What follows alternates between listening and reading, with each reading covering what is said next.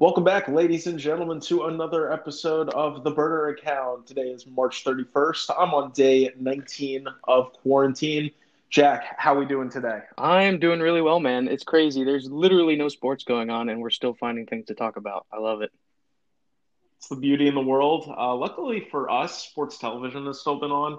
Lots of That's throwbacks true. Yep. and football games going on. Uh, I know that ESPN is airing Monday Night Football for the next couple of weeks, so that's pretty great. But I'm starting to push myself toward YouTube highlights, and that's not a place I want to be right now. Yeah, I, I found myself watching Al Horford highlights the other day. That's how that's how bad it's gotten. So, yeah, Uh, big Philly fan. But that's right. Yeah. Gotta love it. Well, we're going to get right in. Uh, obviously, our headline topic past couple of weeks has really been on the NFL. It's the only league right now that, per the league year, is still on pace, uh, given the coronavirus epidemic that's going on. Now, Jack, we've talked recently, obviously, with the first wave and a half of free agency. Still a couple big names on the market three in particular that I know we really wanted to talk about. I'm going to go with Jadeveon Clowney, Jameis Winston, and Cam Newton. Uh, before we kind of get into the the rest of the podcast, I want to ask you where do you think these guys are going to end up, and quite frankly, why are they still on the free agent market? Yeah, I mean that's that's a good question. There are a lot of top end guys still left. I mean, we, we can start with Clowney. It was reported by Aaron Wilson, who's a beat writer in the NFL, that Clowney had rejected a contract with an annual value of 17 million from the Dolphins. Uh, that that, Mhm. that would have put him third um, among defensive ends in contract value behind Frank Clark and Demarcus Lawrence. Um, everything I'm reading, it seems like he wants somewhere around 20 to 21 million dollars a year. I just I don't think he's going to get it. Um, I, I, in my opinion, I think he's most likely going to re-sign with the Seattle Seahawks um, on a shorter contract and maybe test the market in a year or two. I don't know. What are your What are your thoughts on Clowney, Alex? I'm right there with you. I think Seattle's probably his best destination at this point. Familiar with the system under Pete Carroll. I think, to your point about Miami and rejecting that $17 million a year offer, one of the biggest things that I've noticed about Jadeveon Clowney is although he's freakish athlete and certainly produces, he's never registered a season with over nine and a half sacks That's a good point. and has yet he's yet to register a playoff sack. And this is a guy who has been in the playoffs with the Texans and the Seahawks. It's really tough for defensive linemen to demand top tier money and actually get it without producing top tier stats. I don't think that that stat is going to help them. Uh, per Aaron Wilson's note, uh, you know about the Miami offer, I, I think that probably would have been the best case scenario. Miami's in a phenomenal rebuild situation right now, but it Right. seems like he's probably going to be on his way back to Seattle. But apparently, he's going to be holding out until training camp. I don't think that's a wise decision, but time will tell. Yeah, and it seems like the Dolphins kind of moved on when they signed Shaq Lawson. So um, Mhm. it's Got a better de- better deal, right, Too. three years, thirty million. So I don't know. I Mhm. mean, I, I think we're on the same page there, but we'll, we'll just have to see what happens with Clowney. Um, Mhm. You know, Cam Newton, he he was the most interesting one to me. Um, you know, obviously we know what he can do when he's healthy and can stay healthy, and uh, that's the big Mhm. question with him. Um, I personally like his fit a lot with the Jaguars. Um, Okay. Spotrac has them at 17 million in available cap space. I know they have Minshew, but I don't know. Is he really the franchise quarterback there? I, I don't think the Jaguars are quite sold on him yet. I mean, even when Nick Foles came back from injury, um, they they put Gardner Minshew on the bench, and I know they they took him back off a couple games later, but it just doesn't seem like they're quite ready to give um, give the keys over to to Minshew. They've been stuck in QB purgatory for years. Um, I get that Cam is really risky with his injury history, but I think he could pay off big time if if he's able to return to his anything close to his MVP form. Um, and at the very least, you create um, a really good camp battle between Minshew and Cam. Um, and I know two weeks ago you suggested that maybe Cam might be in play for the Patriots. Uh, do you still feel that way, or have you kind of moved off of that? I do feel still feel that way. I, I actually really like your point about the Jaguars. They're a team that I hadn't really considered to be in the possibility of the running for Cam Newton. But to your point about Gardner Minshew, like you said, when Nick Foles came back, Minshew was put back on the bench, and again, Minshew was put back into the starting role. But given the circumstances of Jacksonville's season, they weren't really in the playoff picture. Exactly, that's true. Less, you know, you, you, you'd rather just not risk the injury with Nick Foles, I suppose. And obviously, Nick Foles moved on, was traded to the Chicago Bears. He's going to be in the training camp battle there. Right. But I, think that's a very interesting point uh, about Jacksonville. Um, going back to my feelings on New England, I still really like the fit there. I think Cam typically has been more successful with running backs who can double as receivers. Obviously, Christian McCaffrey in, in Carolina. I think James White would be a really good transition piece in New England. New England's getting Joe Thuney back on the franchise tag, got a healthy Isaiah Wynn, who was their starting left tackle for most of the year, uh, relegated from injury a healthy David Andrews back, yep. who I think many people are really dismissing. He missed all of last season with blood clots. I think he was, in many cases, an anchor on the offensive line the past couple of years with Brady under center. So I think that from a, an offensive line standpoint, I think Cam will probably be in a better position in uh, New England as opposed to Carolina, just because Carolina's had a, a, pretty shaky offensive line over the course of Cam's tenure. I do like Sony Michel. Obviously, the dip in production last year. Uh, I think Mohamed Sanu and Julian Edelman are going to provide some good safety nets and safe hands on the outside. Right. Cam played with DJ Moore, you know, last year. Some some good while while Cam was able to to play and some good chemistry there. But I think just having a guy with sure hands like Julian Edelman, Mohamed Sanu, who's been a consummate pro throughout his career, you know, and hopefully there's a, a production increase with N'Keal Harry. I think N'Keal Harry missed half the year on IR last year. I think expectations were pretty high for him, coming being one of the first receivers off the board in last year's draft. I think that you know hopefully being able to take that next step would be a huge benefit to both him and Cam, uh, and hopefully provide some additional big play out, big plays on the outside. I don't think Belichick will pull the trigger on it. All signs are pointing to Jarrett Stidham being a true contender for the starting job this coming season.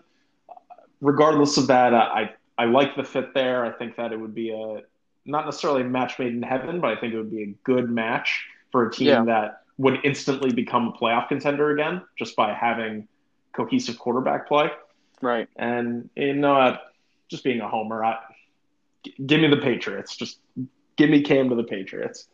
Yeah, yeah, I, I think that's a good pick to be honest. I mean, I've been reading these storylines. This is kind of related, but I've been reading these stories that like the Patriots are getting ready to tank for Trevor Lawrence and start a multi-year rebuild. And I, I just don't Yikes. buy that. I don't buy that. That's not Bill. Bill does not tank.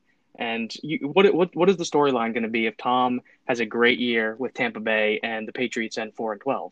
It's going to be exactly. that Bill Bill needed Tom way more than Tom needed Bill. I don't think Belichick is going to accept that. I don't see them tanking for Trevor Lawrence. No. Um, so Cam Cam would make a lot of sense. I agree, and you know, going back into that, it's just Bill has never rebuilt. He's always retooled. I think exactly.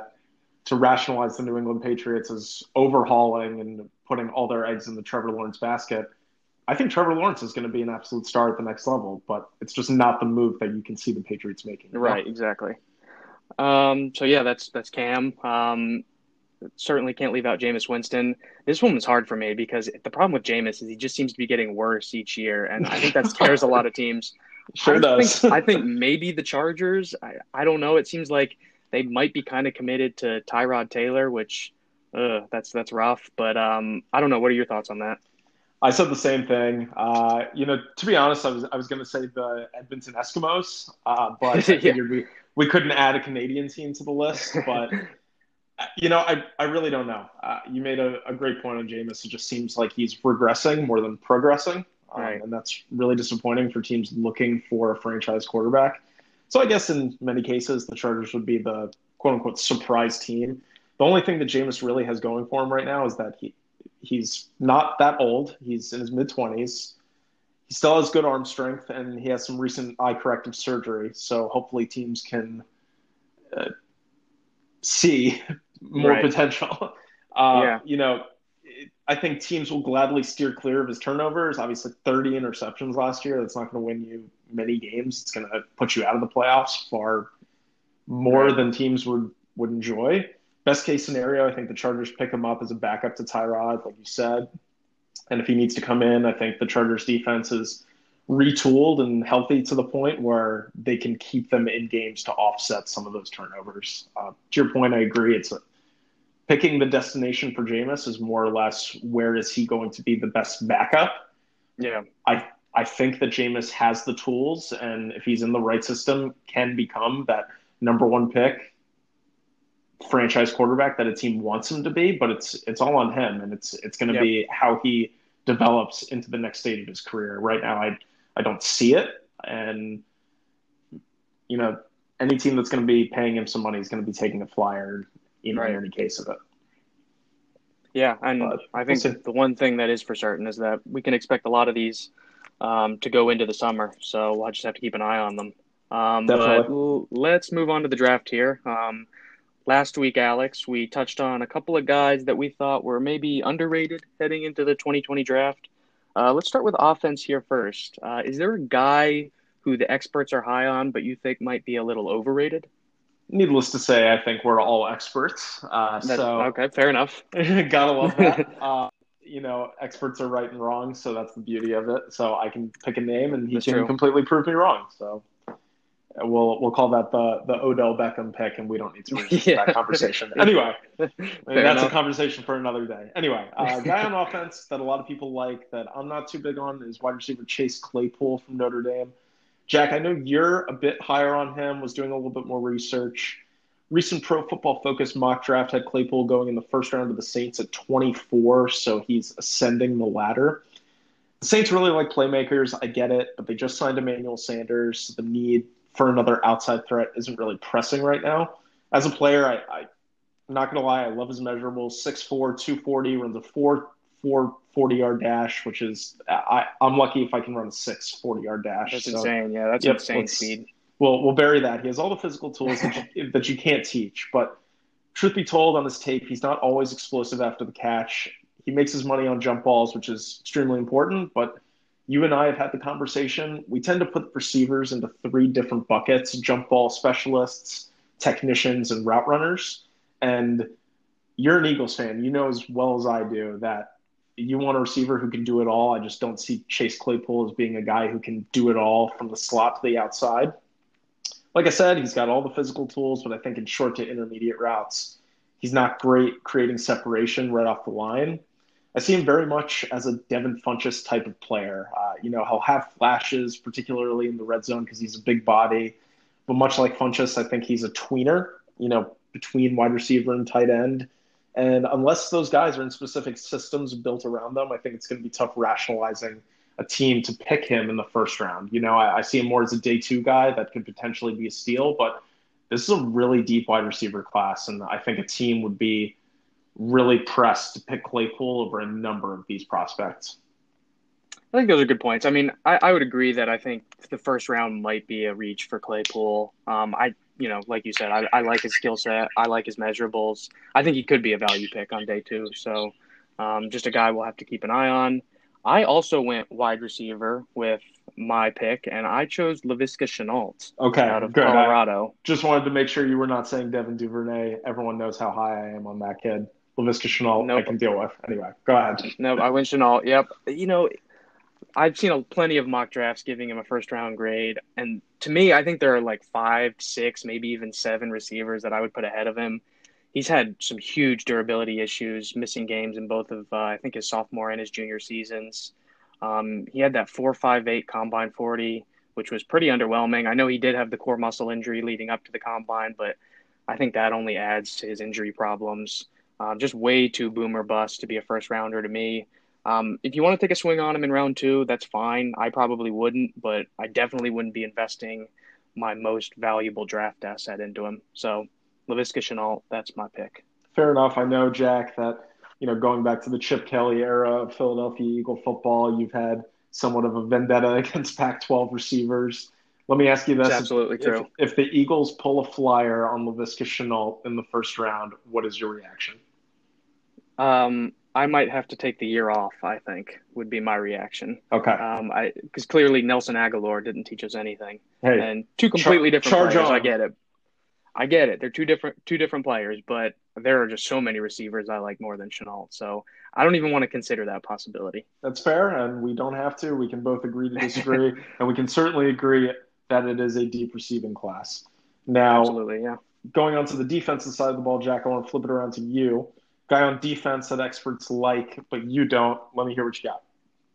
Yeah, this one was actually kind of hard for me because I think it's difficult for fans like myself to evaluate college defenders. I mean, I just I don't watch college football because I'm excited to see stellar defensive line technique. You like sure? I just don't. I don't even I, I don't even know what that looks like, and I'm not going to pretend like I do.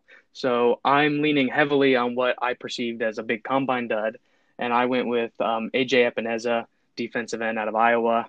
Um, he ran one of the worst 40s at his position. It was a 504. I mean, obviously, you love his production, right? He had 30 and a half sacks in his last 26 games. Mm-hmm. But um, prior to last season, he was being discussed as maybe a top five or top 10 pick.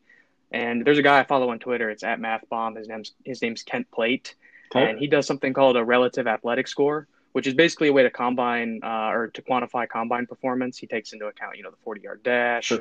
Your weight, your height, um, cone drills, and he puts you on a scale of zero to 10. So if you score a one, you're in the 10th percentile for your position. Mm-hmm. If you score a, nine, a nine, you're in the 90th percentile. And Epenesa had an, um, a relative athletic score of a four, a little over a four, which puts him well into the bottom half of players at his position. Mm-hmm. Um, this is also from Kent Platte. I really like statistics and analytics here, but um, only 20% of 10 sack players in the NFL ended up in the bottom half of the relative athletic score. Yikes. And 60% of 10 sack players scored above an eight. So they were in the top 20% of athletic performers at the combine. So if you're still following me here, I think there's a little reason to be worried about his combine performance. Not saying he's going to be a bad player. I just think there is a trend where combine numbers do translate into NFL success that's worth paying attention to if you're going to take him possibly in the top half of the first round. I am totally in agreement with you on AJ Epenesa. I actually really like your points here, especially as it relates to combine points. Given the global pandemic that we're in right now, a lot of these general managers, I think, and, and scouts are, I don't want to say going to be exposed, but I think they're going to be really tested here in their ability to grade and evaluate talent strictly by film. And I think that the combine is going to just be another, another one of those examples where scouts and general managers are really going to hone in on the numbers. And if the numbers match up to where they want a guy picked, then by all means they're going to take it. But that could really bite right. Epenesa in the back end. Uh, I love what you said about the 40 yard dash. Ran a 504, and by no means is that slow. Like I said, I, I'm lucky if I can run six. Nevertheless, Epenesa, 6'5, 275, ran a 504 40 yard dash. Louisville offensive tackle Mekhi Becton ran a 5 1 40 yard dash. He's 6'7 and nearly 370 pounds. So, it, that if that's not the tell all story, uh, you know, I don't know what's going to be. You know, one player up against one another player, I, you know, that's not going to necessarily sway my decision one way or the other. However, I think that speaking to Epenesa's numbers versus a guy like Mekhi Becton, I think it just speaks to that there are a number of edge rushers in this class too, starting with you know Isaiah Simmons and Chase Young. You know, you have a crop of guys who are faster, stronger, and better built for the next level. I, I love Epenesa's production at Iowa. You know, you pointed it out. Ton of sacks, had 14 and a half to- tackles for loss this past season, 11 and a half sacks, four first four forced fumbles, excuse me. Gets to the quarterback with a lot of regularity. I think that's great, but I think to your point, he's very much a boomer bust guy, especially in the first round. A guy that he reminds me of in many cases is Vic Beasley. Vic Beasley from Clemson had 15 and a half sacks his sophomore season, 2016 with Atlanta. Since then, he has 18 sacks in three years, and he now plays for the Tennessee Titans. I, am not mm. I'm not rooting for Epenesa to end up like Vic Beasley. I still think Vic Beasley's a, a talented player, but you'd hate to see a guy like that reach his ceiling so quickly and then almost have a fall from grace and end up having to go to another team to try and find it. Um, that's not what teams look for in prospects. And quite frankly, I, I don't think Epenesa would like that anyway. So, you know, I'm in agreement yeah. with you on Epenesa. I think that he's probably the guy I'm most wary of. Yeah, those are good points, and I think the Eagles were in the same position a few years ago when they drafted Derek Barnett. Mm-hmm. Um, he was a, he was another guy who didn't have a really good combine, but people were saying, "Oh, you got to watch the tape. Like, look at his bend, look at his balance. Like, he's going to be great at the next level." And I think he's been fine, but if you ask most Eagles fans, they're gonna they're gonna tell you that he wasn't worth a first round pick. He hasn't played up to that level yet.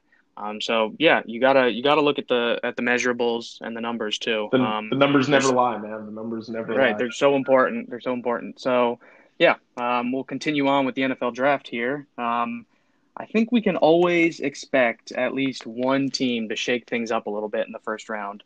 Uh, we'll start with you, Alex. Is there a team you see most likely to do something like that in the draft this year? You know, I, I picked a team that you were high on, uh, you know, in one of our recent episodes, and so I'm hoping you didn't pick them this time. But I'm going to go with the Miami Dolphins here. So hopefully I didn't catch you there.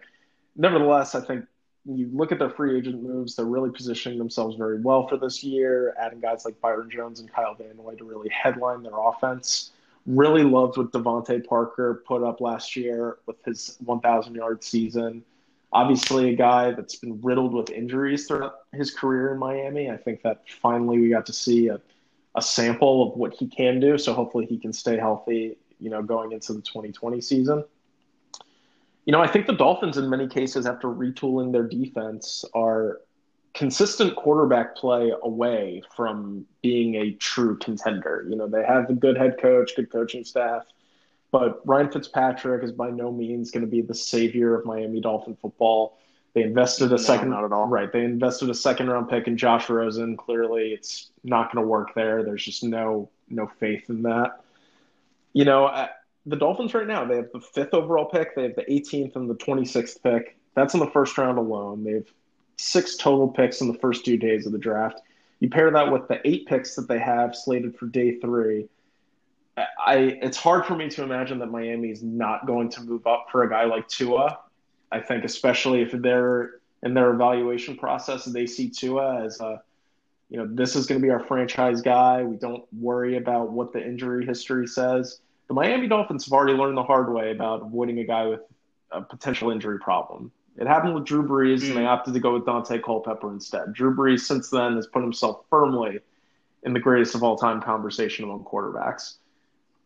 Imagine being in the front office for the Miami Dolphins and passing on a guy like Tua, and all of a sudden Tua blossoms into the superstar that we think he's going to be. Obviously, you know we're, we have to be hesitant of the injury history. I get it. If you're not completely sold on him, there are some other quarterbacks in this draft, but I think in terms of Joe Burrow, Tua Tagovailoa, and and maybe Jordan Love and Justin Herbert, you know, in that three four range, there there seems to be a really big talent drop off. So the Miami Yeah. Dolphins are going to be in a very interesting predicament. However, I think they're holding a lot of the, a lot of the cards that most teams wish they had themselves. So I think the Dolphins are probably the team most flexible to to shake up the draft. Who did you have? Yeah, I mean, you're right. I mean, when we think about teams who are going to shake up the draft, they're normally teams who need a quarterback, right? I mean, the Dolphins, Chargers, Panthers. I mean, you could even throw the Bears in there.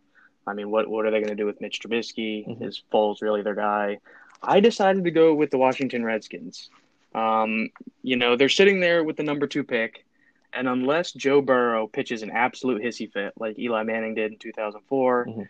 um, Joe Burrow is going to be a Bengal. So to me, the Redskins are really on the clock right now, and I think their decision um, has the best chance to shape the first round. And most mock drafts have them taking Chase Young, right? I mean, he's got perennial Pro Bowler written all over him. But I just would not be surprised if the Redskins went with Tua. Um, Dwayne Haskins is not Ron Rivera's guy. He wasn't even Jay Gruden's guy. It's true. Uh, Sure. This was a Dan, this was a Dan Snyder pick, Mhm. um, and I think at this point in Ron Rivera's career, he's earned the right to pick his quarterback. Um, so don't be surprised if Chase Young ends up with the Lions at three, um, and then you got to look at the other QB needy teams who may have been targeting Tua. I mean, they'll have to decide if they like Justin Herbert out of Oregon enough to take him in the top ten or surrender draft assets to move up and get him. Um, so I think it would be a lot of fun if the Redskins didn't go chalk with pick number two, and uh, that's kind of where I see it. Right. You know, I think that that's certainly one thing that could happen. You know, I'm definitely understanding where that comes from. I, I see the Redskins going chalk simply just because of Dan Snyder. I think Chase Young, to your point, has perennial Pro Bowler written all over him. I think it's one of those things where, you know, the, the Mario Williams or the Julius Peppers or the Myles Garrett's, you know, you, you have these guys who are just absolute studs as edge rushers, and you think that they can absolutely change the landscape of your defense. San Francisco reaped the benefits of Nick Bosa, you know, a few years back.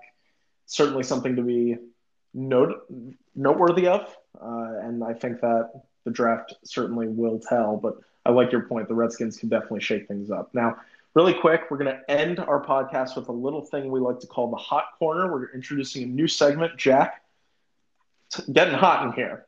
So, not going to do it. Not going to say that every, every week. We're going to aim to introduce a new topic. Jack and I are going to try and throw out some more opinionated lists, see where we match up, see where we disagree, provide some discussion topics for our viewers at home, all eight of you. So, thanks again for listening. And Jack, this week's topic, I'm sure you are already prepared, but we're going to go with projecting the top five fantasy quarterbacks of next season and why.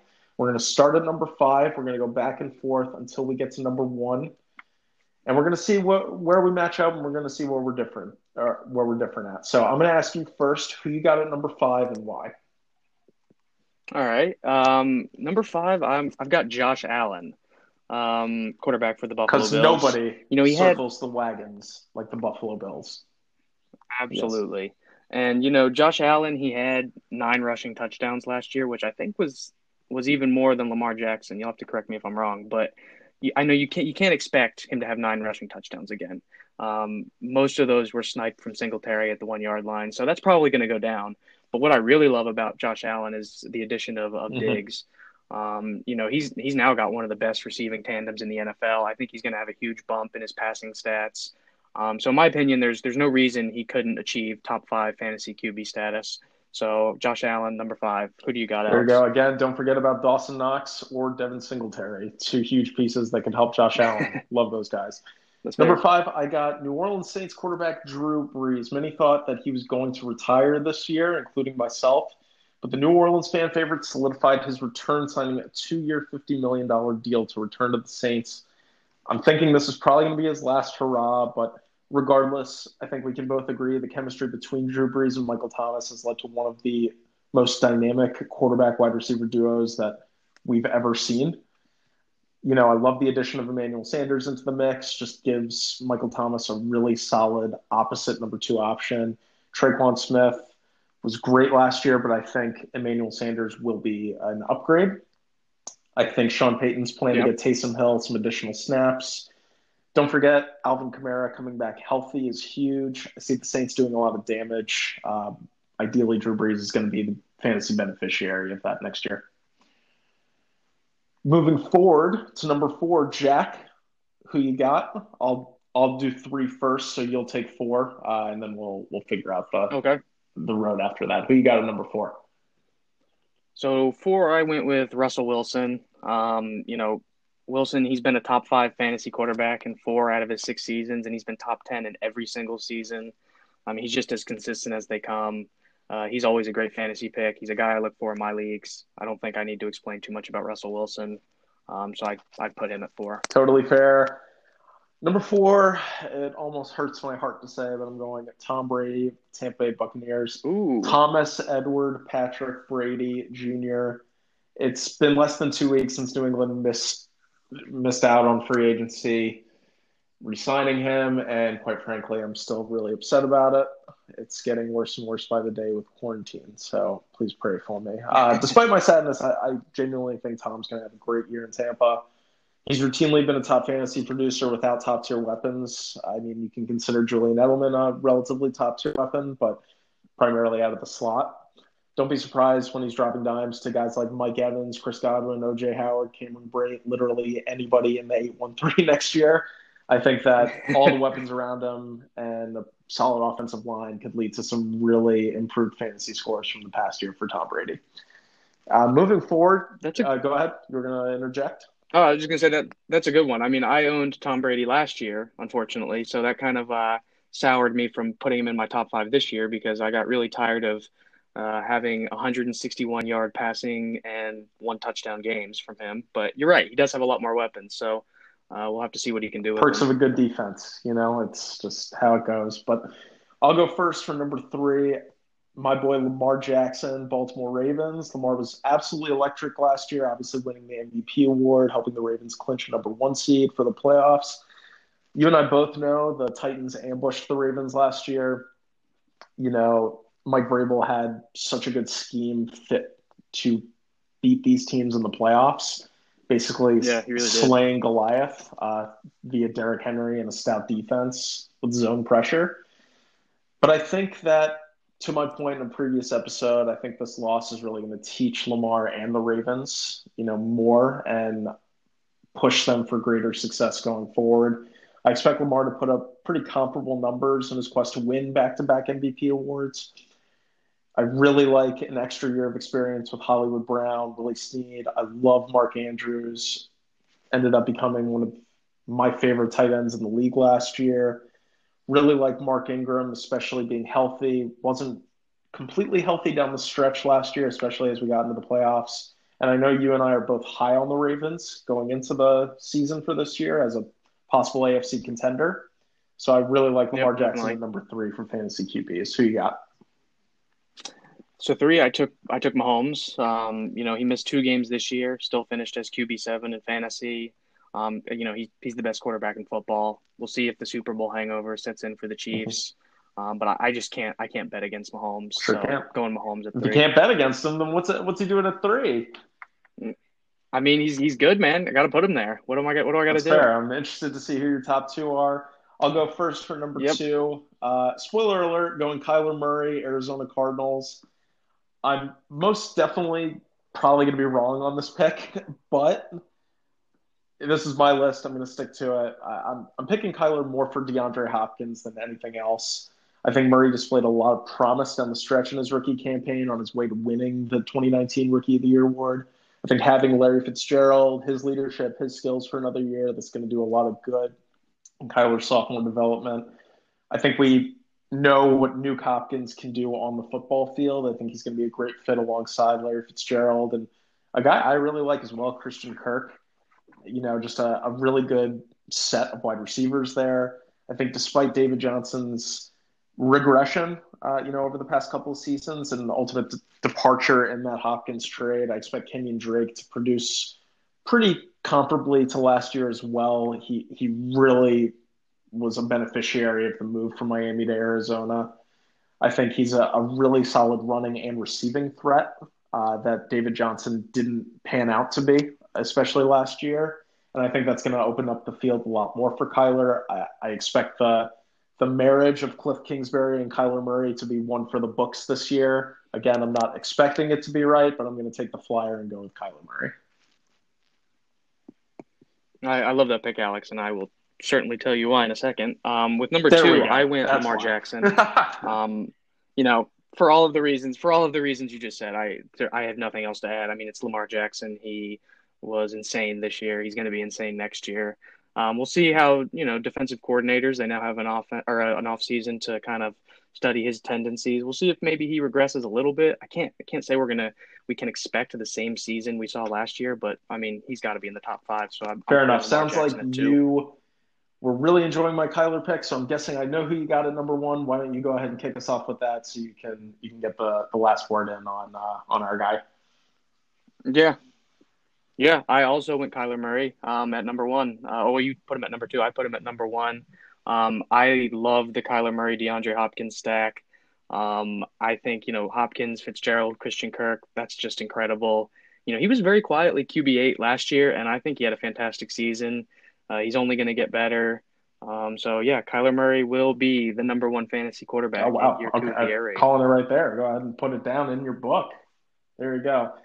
My number one pick was your number three pick, and again, I'm I'm not super critical of it because I think the top three are all extremely talented quarterbacks, but uh, it, Right, exactly. it's, it's fluid. It's, it's our independent around. list, and we get to stick to it. So, number one, I'm going Patrick Mahomes of the Chiefs. I truly have no words to describe how I think Patrick Mahomes has changed the landscape of current NFL quarterbacks. In many cases, he's become the Steph Curry of quarterbacks. Just makes every throw, every look seem effortless. It's just whether he's no look diming, left handed. I just he he does things that no other quarterback can do.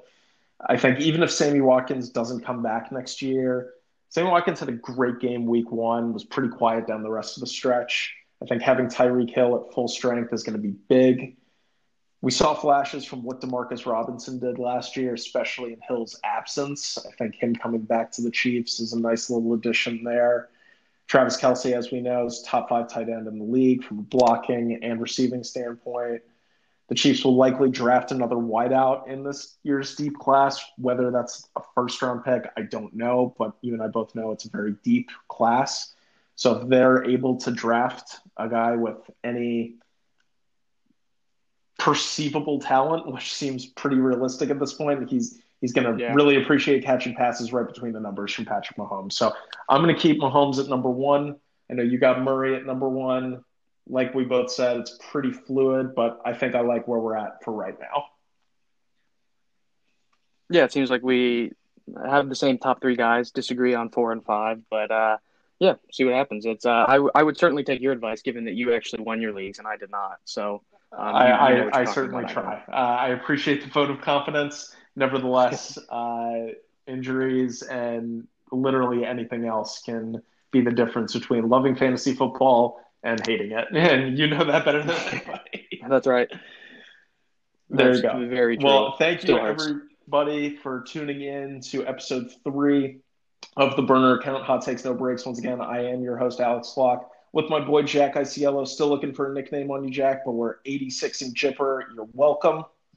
Tune tune in next week, everybody. we're going to talk a little bit more about some NFL draft preparation. It is still on pace to be occurring toward the end of April. A new hot corner topic. And Jack, who knows? We might even touch on some NBA news. How do you feel about that? Hey, you never know. Let's dive in. I'm, Sounds I'm good. Got to switch NBA. it up, you know, since there's nothing else to talk about other than coronavirus. So Sounds good. Well, thank you everybody for joining in. Jack, bid you adieu. Catch you next week, my friend.